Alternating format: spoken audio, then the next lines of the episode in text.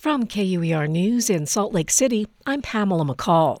Today is a day of remembrance for the more than 120,000 Japanese Americans who were incarcerated during World War II. As KUER's Tilda Wilson reports, the Moab Museum has launched a new exhibit highlighting the lesser known of Utah's two incarceration camps. Even in 1943, when the Dalton Wells prison camp was opened, people in Moab didn't know it existed. The museum's executive director, Forrest Rogers, says he heard that from a lifelong resident. And she said, We never knew that story. We, we never knew what, what was really out there.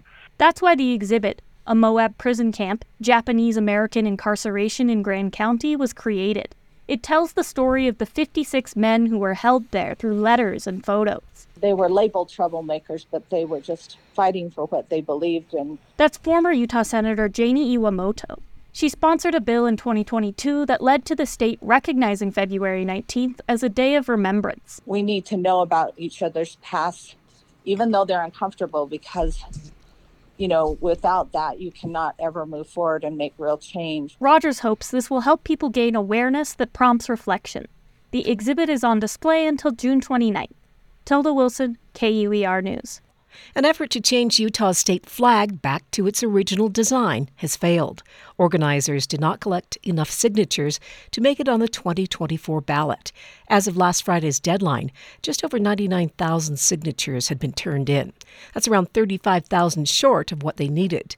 The flag's redesign features a gold hexagon containing a beehive and a five pointed star representing Utah's five traditional indigenous tribes. It was signed into law in 2023. It was added as an official state flag along with the previous design. Last fall, a Deseret News Hinckley Institute poll showed 41% of Utahns supported the new design, with 37% opposed to it. Colorado lawmakers have introduced a bill aimed at protecting residents near busy airports from noise and lead exposure. From KUNC in Greeley, Colorado, Scott Franz has more for the Mountain West News Bureau. The Environmental Protection Agency says leaded fuel used by thousands of small planes is a public health threat.